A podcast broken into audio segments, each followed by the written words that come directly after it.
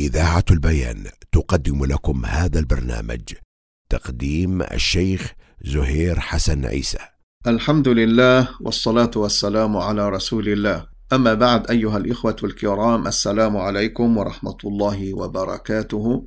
نتابع معكم هذه القراءة في كتاب الحج من كتاب بلوغ المرام فضل الحج والعمرة. عن أبي هريرة رضي الله عنه أن رسول الله صلى الله عليه وسلم قال العمرة إلى العمرة كفارة لما بينهما والحج المبرور ليس له جزاء إلا الجنة. متفق عليه. الحديث دليل على فضل الإكثار من العمرة لما فيها من الفضل العظيم وهو أنها تكفر الذنوب وتمحوها. أيضا أيها الإخوة مما يدل على فضل الاستكثار من العمرة حديث ابن مسعود رضي الله عنه قال قال رسول الله صلى الله عليه وسلم تابعوا بين الحج والعمرة فإنهما ينفيان الفقر والذنوب كما ينفي الكير خبث الحديد والذهب والفضة وليس للحجة المبرورة ثواب إلا الجنة. أخرجه الترمذي وغيره. الحديث دليل على فضل الحج والعمرة وأن جزاءه الجنة. والحج المبرور يعني هذه الكلمة نسمعها كثيرا. الحج المبرور ما معنى الحج المبرور؟ قال ابن عبد البر رحمه الله وهو الذي لا رياء فيه ولا سمعة ولا رفث ولا فسوق ويكون بمال حلال. فالحج المبرور له أوصاف خمسة. أولا أن يكون خالصا لوجه الله تعالى لا رياء فيه ولا سمعة. الصفة الثانية للحج المبرور حتى يكون مبرورا أن تكون النفقة من مال حلال. قال النبي صلى الله عليه وسلم إن الله تعالى طيب لا يقبل إلا طيبا أخرجه مسلم. الصفة الثالثة البعد عن المعاصي والآثام والبدع والمخالفات لأن ذلك إذا كان يؤثر على أي عمل صالح وقد يكون سببا في عدم قبوله ففي الحج أولى لما ورد فيه من النصوص. قال الله تعالى الحج أشهر معلومات فمن فرض فيهن الحج فلا رفث ولا فسوق ولا جدال في الحج. الصفة الرابعة حسن الخلق. حسن الخلق.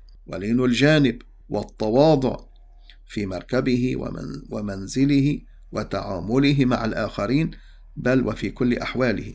الصفة الخامسة تعظيم شعائر الله تعالى. فيتأكد في حق الحاج أن يعظم شعائر الله تعالى ويستشعر يشعر فضل المشاعر وقيمتها فيؤدي مناسكه على صفة التعظيم والإجلال والمحبة والخضوع لله رب العالمين.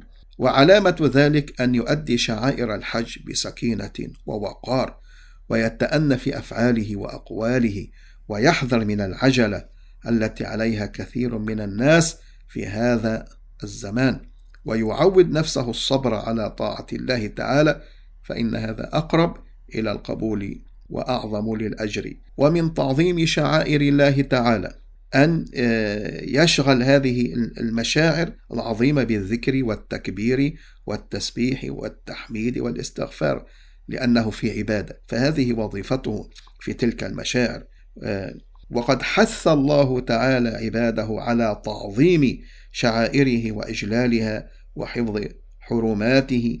وصيانتها. قال تعالى ذلك ومن يعظم حرمات الله فهو خير له عند ربه. وقال تعالى ذلك ومن يعظم شعائر الله فإنها من تقوى القلوب. والمراد بحرمات الله كل ما له حرمة وأمر باحترامه من عبادة أو غيرها ومن ذلك المناسك كلها.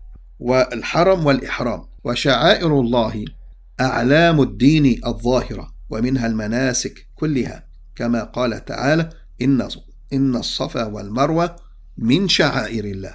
وقد جعل الله تعالى تعظيم شعائره ركنا من أركان التقوى وشرطا للعبودية وجعل تعظيم حرماته سبيلا لنيل العبد ثواب الله تعالى وجزيل عطائه.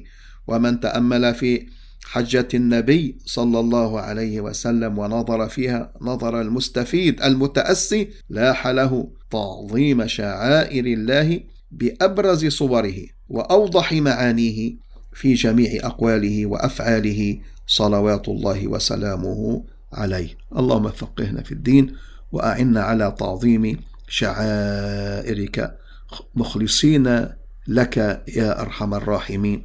وإلى أن ألقاكم في حلقة قادمة بمشيئة الله تعالى أستودعكم الله الذي لا تضيع ودائعه وأصلي وأسلم على رسول الله. والسلام عليكم ورحمة الله وبركاته. قدم لكم هذا البرنامج من إذاعة البيان من سيدني صوت أهل السنة والجماعة.